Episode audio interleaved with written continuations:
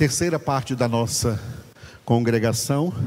Nós estamos no livro dos Atos dos Apóstolos, capítulo 13, versículos 17 e 18, que nós demos aí o título de Pentateuco, porque nesses dois versículos o apóstolo Paulo fez um resumo, uma sumarização de toda a história do Pentateuco. Nós estamos aqui no livro dos Atos dos Apóstolos, na primeira pregação oficial do apóstolo Paulo, na sua primeira viagem missionária, quando ele, juntamente com Barnabé, chegaram na cidade de Antioquia da Pisídia, cidade que ficava na região da Galácia, para onde depois Paulo escreveu a carta aos Gálatas. Ali havia várias cidades naquela região, uma delas Antioquia da Pisídia. Foi nessa cidade que Paulo e Barnabé chegaram e foram primeiro numa sinagoga judaica, num dia de sábado, que é o dia que os judeus se reúnem na sinagoga, e ficaram ali assentados. E os judeus que já conheciam Barnabé, que era um judeu da ilha de Chipre, e conheciam o Saulo de Tarso, lá de Jerusalém, formado aos pés de Gamaliel, e que teria sido também membro do sinédrio judaico em Jerusalém. Os judeus daquela sinagoga, vendo ali então duas pessoas importantes para o judaísmo, pensavam eles, liberou para eles a palavra, para que eles falassem uma palavra de exortação ao povo. Então Paulo se levantou e realizou esta pregação, que começa basicamente aí nesse versículo 17, que nós já vimos de manhã, né? E versículos 17 e 18, ele começa fazendo um resumo da história de Israel no Antigo Testamento, até chegar anunciando Jesus. Ele começa resumindo o Pentateuco em dois versículos, versículo 17 e no versículo 18. No versículo 17, ele fez um resumo da história dos patriarcas até Moisés. Dos patriarcas Abraão, Isaac e Jacó até Moisés. Nós vimos de manhã este versículo 17. E no versículo 18, ele fala sobre os 40 anos de peregrinação no deserto, depois que o povo de Deus foi tirado do Egito, depois do Êxodo. Êxodo significa saída. Esse povo foi tirado da escravidão, libertos da escravidão egípcia, e peregrinaram durante 40 anos no deserto, rumo à terra que Deus havia prometido aos seus antepassados Abraão, Isaac e Jacó. Agora à noite nós vamos ver somente esse versículo 18. E suportou-lhes os maus costumes por cerca de 40 anos no deserto. Vamos repetir? E suportou-lhes os maus costumes por cerca de 40 anos no deserto. É interessante Paulo, neste versículo 18, falar que os antepassados dos judeus, os primeiros hebreus que fizeram parte dessa nação histórica, formada por Deus a partir de um homem, Abraão. De Abraão veio Jacó, de Abraão veio Isaac, de Isaac veio Jacó. Jacó, que Deus mudou o nome para Israel, que foi o nome da nação, a nação de Israel. Este Israel, Jacó, teve 12 filhos homens, e esses 12 filhos homens viraram assim como que os 12 estados daquela nação, que antes era a nação de Canaã, terra de Canaã, porque os cananeus habitavam ali. Deus expulsou dali os cananeus e instalou esse povo aí nessa terra. Só que antes de chegarem lá, esse povo já demonstrou a dureza dos seus corações, quando estavam no caminho para a terra de Canaã, no deserto, todas aquelas pessoas que assistiram, digamos assim, de camarote, Deus destruir o Egito com as 10 pragas, viram Deus abrir o Mar Vermelho, passaram a pé enxuto pelo Mar Vermelho, viram Deus fechar o Mar Vermelho e destruir o exército mais poderoso da terra naquela época, que era o exército do faraó egípcio, e todos aqueles cavalos e cavaleiros morreram, todos aqueles soldados morreram afogados nas águas do Mar Vermelho, e o povo então do outro lado cantou, louvou a Deus, e dali eles foram para o Monte Sinai, onde ficaram acampados, onde a glória de Deus desceu, a lei, a Torá, os 10 mandamentos, tudo isso foi revelado para eles, que eles deveriam obedecer, e Deus os orientou que iria levá-los à terra de Canaã, aonde os seus principais antepassados andaram como peregrinos, Abraão, Isaque e Jacó, e Deus havia prometido dar aos seus descendentes aquela terra, mas que quando eles entrassem naquela terra, eles não poderiam imitar as práticas abomináveis do povo daquela terra, eles teriam que obedecer à palavra de Deus. Ou seja, como se Deus falasse para eles assim: olha, eu libertei vocês da escravidão do Egito, mas não é para vocês viverem do jeito que vocês querem, não. Eu libertei vocês para vocês agora, livres da escravidão, obedecerem a mim, obedecerem a minha palavra. Tem gente aí, amados, no mundo, e há muita gente que tem uma ideia muito errada de libertinagem. Ou desculpe, de liberdade, e confunde com libertinagem, tá? Pensa que liberdade é libertinagem, pensa que liberdade é ser livre para fazer o que quiser aí na terra. Essa liberdade não é liberdade, isso é libertinagem, isso é uma falsa liberdade. Deus nos libertou do império das trevas, como Paulo disse em Colossenses capítulo 13, o império das trevas foi representado pelo Egito, o príncipe desse mundo, o diabo, foi representado pelo faraó. Como Deus tirou aquele povo do Egito, nos tirou do império das trevas, dos laços do diabo, mas nos transportou para o reino do Filho, para nós agora obedecermos o Filho. O Filho é a verdade, o Filho é a palavra de Deus. O que Deus falou para eles também fala para nós. Eu libertei vocês, não para vocês viverem do jeito que vocês querem. Não, ninguém é livre para viver do jeito que quer, não. Deus nos libertou para nós vivermos do jeito que Ele manda, do jeito que Ele ordena, aqui na sua palavra. E quem não viver assim, está condenado. Quem se submeter à palavra, está salvo.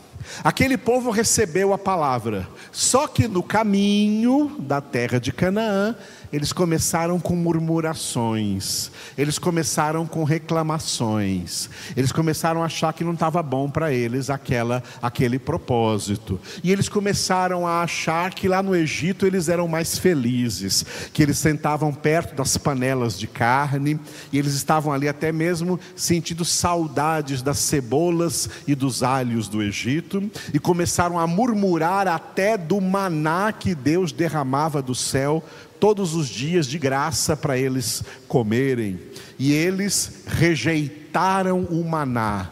O maná representava Jesus, a palavra que veio do céu, a palavra de Deus. A mesma forma hoje tem gente rejeitando o maná de Deus e preferindo as iguarias que Satanás oferece aí no mundo, na sua mesa suja, e rejeitam essa mesa que Davi disse, farta, que Deus preparou para nós na presença do inimigo, que é a palavra de Deus.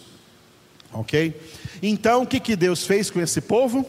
Esse povo, Deus suportou suportou-lhes os maus costumes por cerca de 40 anos no deserto. Mas sabe o que Deus fez nesses 40 anos? Matou todos eles no deserto. Deus matou todos eles no deserto, para que eles não entrassem na terra prometida, para que eles não entrassem na terra de Canaã. Dos que saíram do Egito, só 2 entraram na terra de Canaã: Josué e Calebe.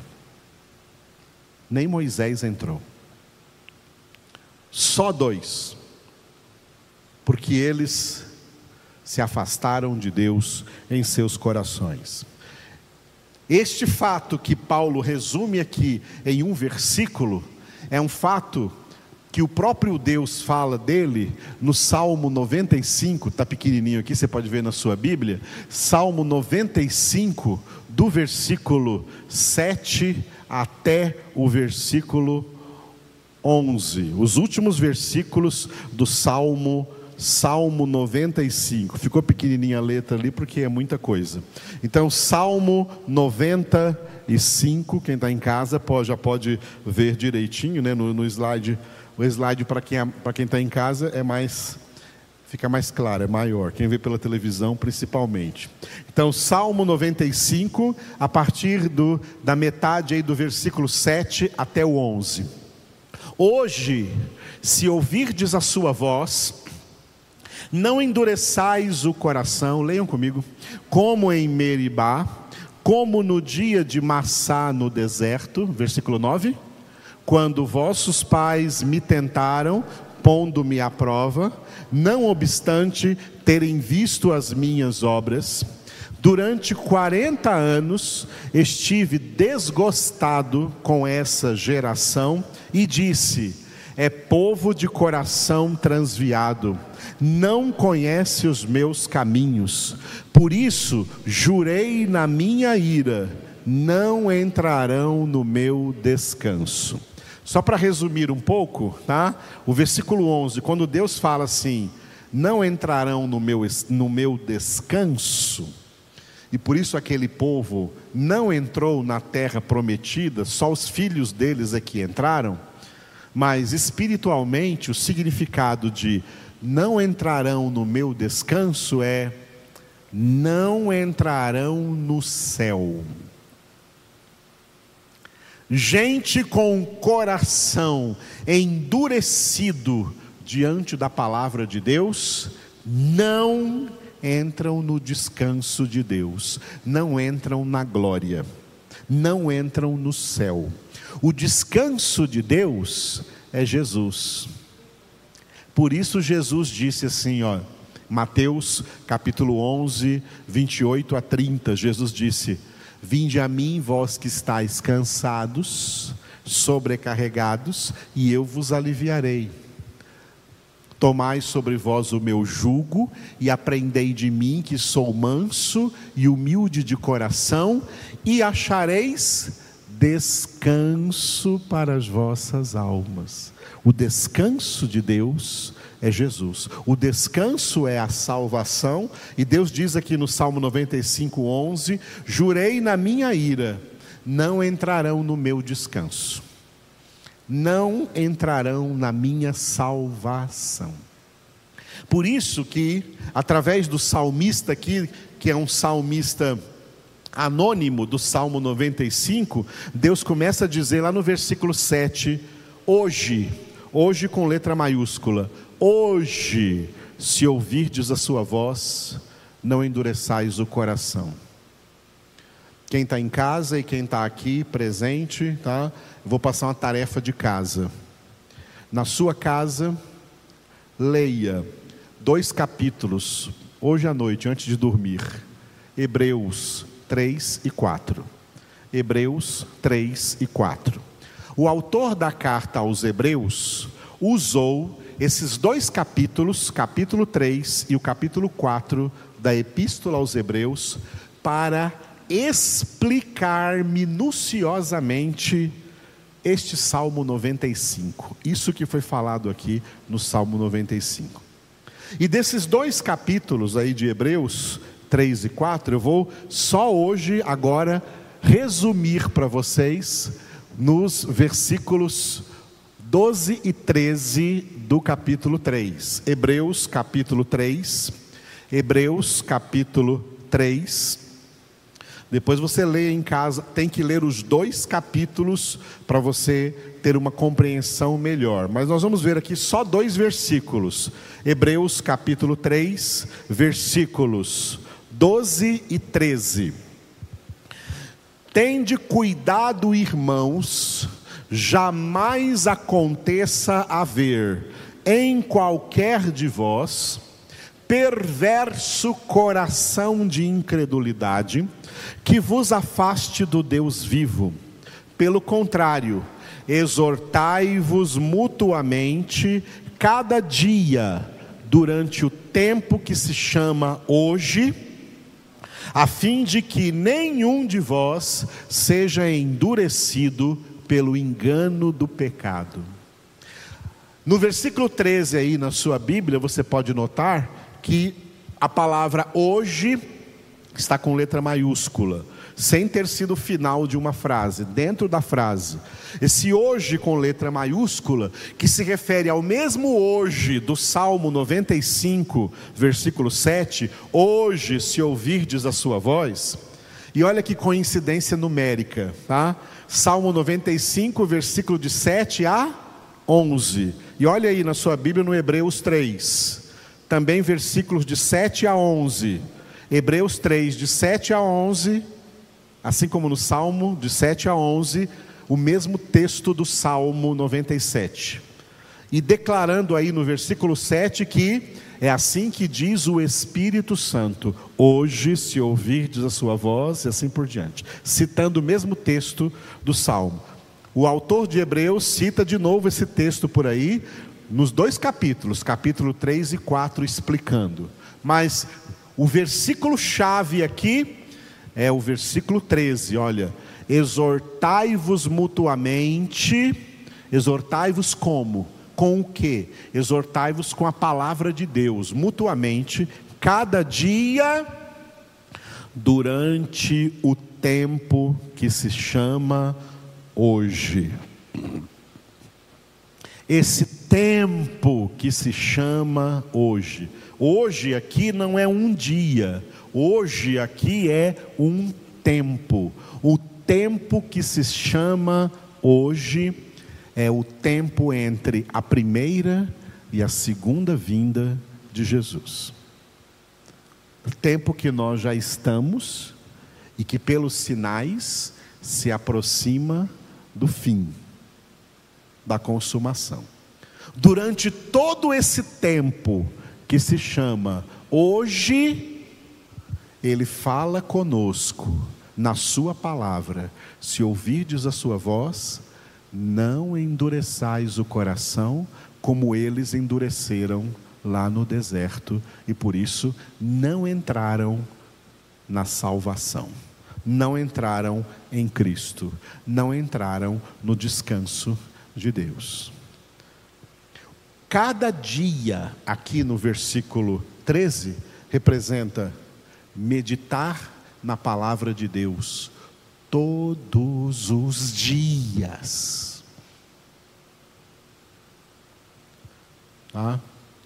Nenhum filho de Deus pode dar a desculpa: não estou tendo tempo nem para ler Bíblia, estou com muito trabalho, muito estudo, muito isso, muito aquilo, não estou tendo tempo. Se você caiu nessa, você caiu nas garras de Satanás e o seu fim será cruel.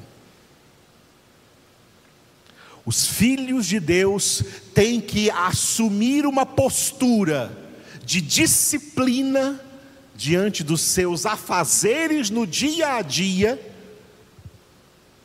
e colocar como prioridade no seu dia a dia meditar na palavra de Deus. Senão o seu coração vai se endurecer e você morre no deserto e não entra no descanso de Deus. O descanso de Deus é Jesus, Jesus é a verdade, Jesus é a palavra, e ele disse: ninguém vem ao Pai senão por mim.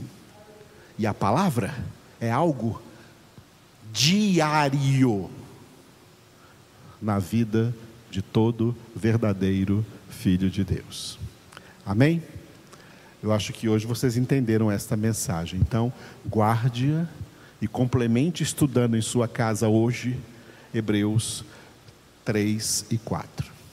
Agora orem comigo. Obrigado, Senhor, por essa noite abençoada, por essa reunião que nós tivemos aqui, presencial, e também à distância, com aqueles que de longe nos ouviram e acompanharam esta palavra.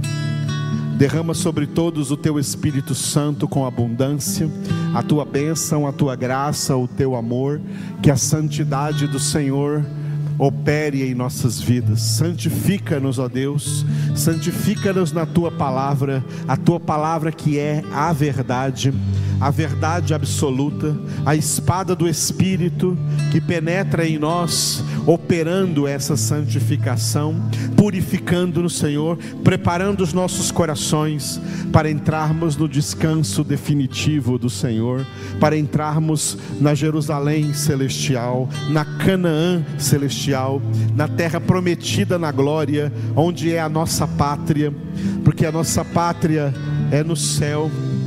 Por isso, Senhor, te glorificamos, exaltamos e glorificamos o Teu nome, por essa grande graça que o Senhor nos dá.